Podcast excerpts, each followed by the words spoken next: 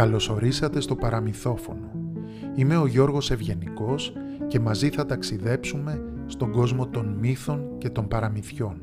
Έρευνα, επιμέλεια κειμένου, Μαρία Βλαχάκη. Μουσική, σύνθεση, Άννα και Βασίλης Κατσούλης.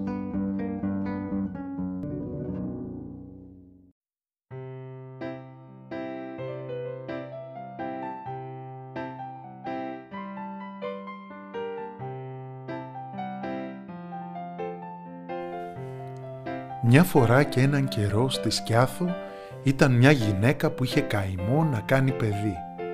Τα χρόνια πέρασαν και όταν ήταν πια γερόντισσα παρακάλεσε το Θεό να της στείλει ένα παιδί κι ας ήταν και κουρούνα. Τι να κάνει ο Θεός, τη λυπήθηκε και της έστειλε μία κουρούνα.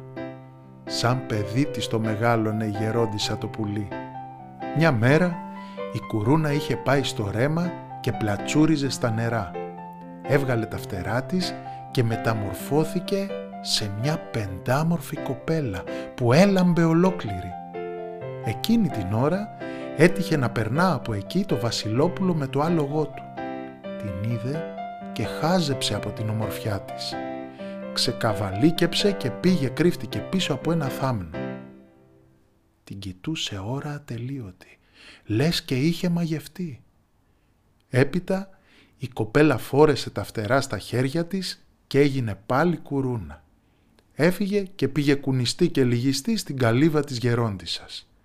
Στεκόταν σαν χαμένο το βασιλόπουλο με αυτά που έβλεπε.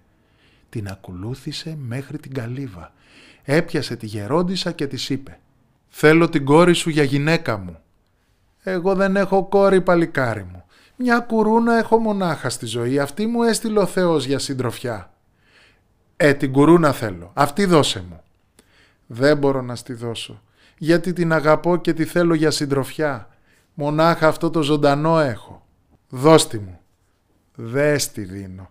«Δώστη μου». «Δες τη δίνω». «Δώστη μου». «Δες τη δίνω». Μια και δυο, αφού δεν έβγαζε άκρη το βασιλόπουλο, πήγε στον πατέρα του το βασιλιά για να ζητήσει βοήθεια. «Θέλω να στείλεις τους φρουρούς και να μου φέρουν την κουρούνα μιας γερόντισσας για να την πάρω γυναίκα μου. Θέλω να την παντρευτώ». Σκοτωδίνη του ήρθε του βασιλιά. «Πάει το παιδί μου», μουρλάθηκε. «Τι να την κάνεις, γέ μου, την κουρούνα? Είσαι με τα καλά σου? Παντρεύονται οι άνθρωποι πουλιά? Είμαι μια χαρά, πατέρα. Αυτή θέλω να παντρευτώ και καμιά άλλη». Δεν πίστευες στα αυτιά του ο βασιλιάς αυτά που άκουγε. Ούτε στο χειρότερό του όνειρο δεν ήθελε για νύφη του ένα πουλί. Διέταξε να του βρουν και να του φέρουν για γυναίκα του μια όμορφη κοπέλα, ανθρωπινή, από μια οικογένεια της προκοπής. Όσες όμως κι αν του κουβάλισαν, το βασιλόπουλο δεν νοιαζόταν ούτε να τις κοιτάξει. «Αν δεν πάρω την κουρούνα θα μείνω ανήπαντρος για πάντα, να το ξέρεις, πατέρα. Άλλη νύφη δεν θα δεις ποτέ δίπλα μου. Πάει και τελείωσε», έλεγε το βασιλόπουλο στον πατέρα του και κανένας δεν μπορούσε να του αλλάξει τη γνώμη. Τρόμαξε ο βασιλιάς με τα πείσματα του γιού του και τι να κάνει, έστειλε τους φρουρούς στην καλύβα της γερόντισσας. «Δώσε μας την κουρούνα για νύφη στο παλάτι», έλεγαν οι φρουροί. «Όχι, δεν σας τη δίνω», έλεγε η γερόντισσα. «Δώστη μας». «Δεν σας τη δίνω». «Δώστη μας». «Δεν σας τη δίνω». «Είναι διαταγή, δώστη μας». «Δεν σας τη δίνω». Η γερόντισσα δεν έδινε την κουρούνα. Η κουρούνα κακάριζε και πετούσε αριστερά και δεξιά. Τι να κάνουν και οι φρουροί? Πήραν τη γερόντισσα σηκωτή και τη πήγαν στο παλάτι να πει η ίδια στο βασιλιά ό,τι είχε να πει. Παρουσιάστηκε μπροστά στο βασιλιά και έγιναν ακριβώς τα ίδια. «Γερόντισσα, θέλω να μου δώσεις την κουρούνα σου για νύφη μου», έλεγε ο βασιλιάς. «Όχι, δεν στη δίνω». «Σε παρακαλώ, καλή μου γυναίκα, δώσ' μου την κουρούνα σου να την παντρέψω με το βασιλόπουλο». «Δες τη δίνω, δες τη δίνω, δες τη δίνω». «Δώστη μου, δες τη δίνω, δώστη μου, δες τη δίνω, δώστη μου, δες τη δίνω, δώστη μου, δες τη δίνω, δώστη μου, δες τη δίνω, δώστη μου, δες τη δίνω». Με αυτά και με εκείνα η γερόντισσα δέχτηκε τελικά να δώσει την κουρούνα. Γιατί αν συνέχιζε αυτό το βιολί θα έχανε και την κουρούνα και το κεφάλι της. Γύρισε στην καλύβα της και ξαναπήγε στο παλάτι με την κουρούνα αγκαλιά. Έλαμψε το πρόσωπο του βασιλόπουλου σαν είδε την κουρούνα.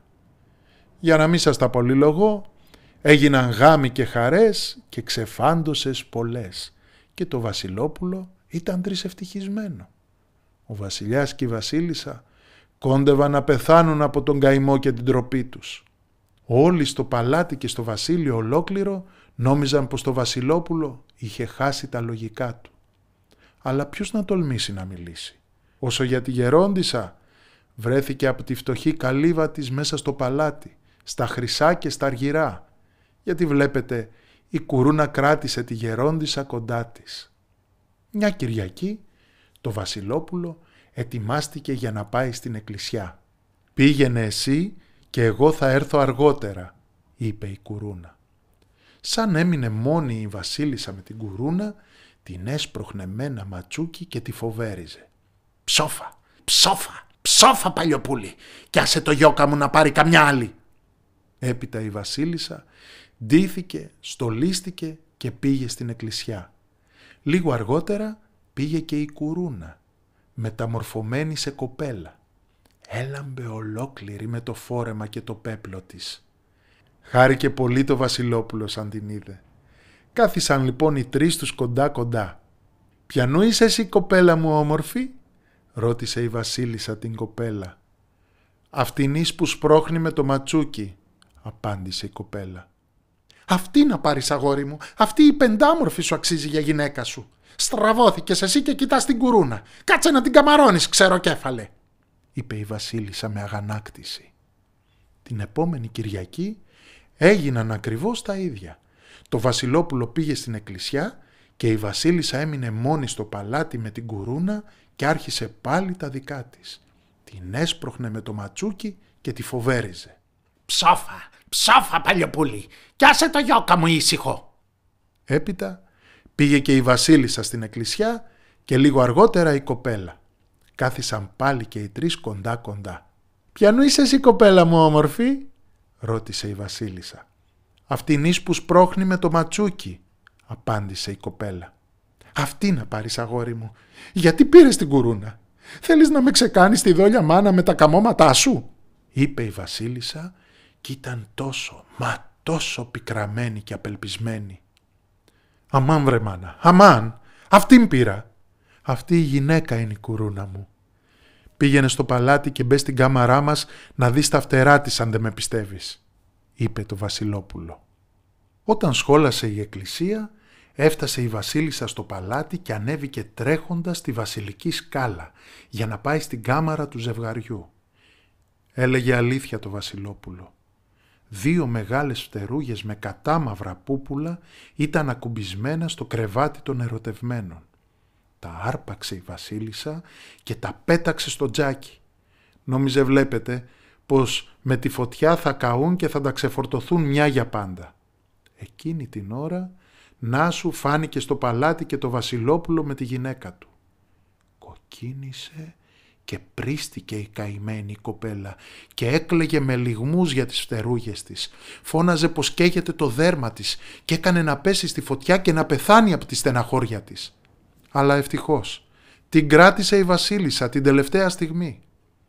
Θύμωσε το βασιλόπουλο και έβαλε τις φωνές στη μάνα του και της είπε πως αν πάθει τίποτα η γυναίκα του θα πεθάνει και εκείνος. Τόσο πολύ την αγαπούσε. Τρόμαξε τότε η βασίλισσα και διέταξε τους υπηρέτες να φροντίζουν την κοπέλα και να την αλήφουν με μέλι και γάλα ολημερής και ολονυχτής μέχρι να γιάνει. Έγινε καλά η κοπέλα και η καρδιά του βασιλόπουλου πήγε στη θέση της. Ησύχασε πια και η βασίλισσα και έζησαν αυτοί καλά και εμείς καλύτερα. Αυτή ήταν η ιστορία της κουρούνας που έστειλε ο Θεός για κόρη στη φτωχή γερόντισσα.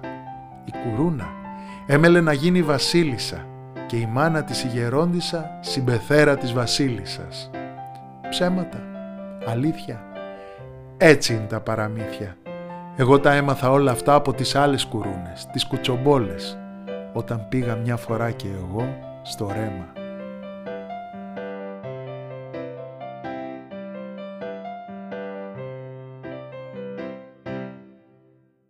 Ακούσατε το παραμύθι «Η κουρούνα και το βασιλόπουλο» ένα παραμύθι από την προφορική παράδοση της Σκιάθου. Δράση που υλοποιείται με δωρεά από το ΤΙΜΑ Κοινοφελές Ίδρυμα στο πλαίσιο του προγράμματος Σημεία Στήριξης, που συγχρηματοδοτείται από 8 κοινοφελείς οργανισμούς.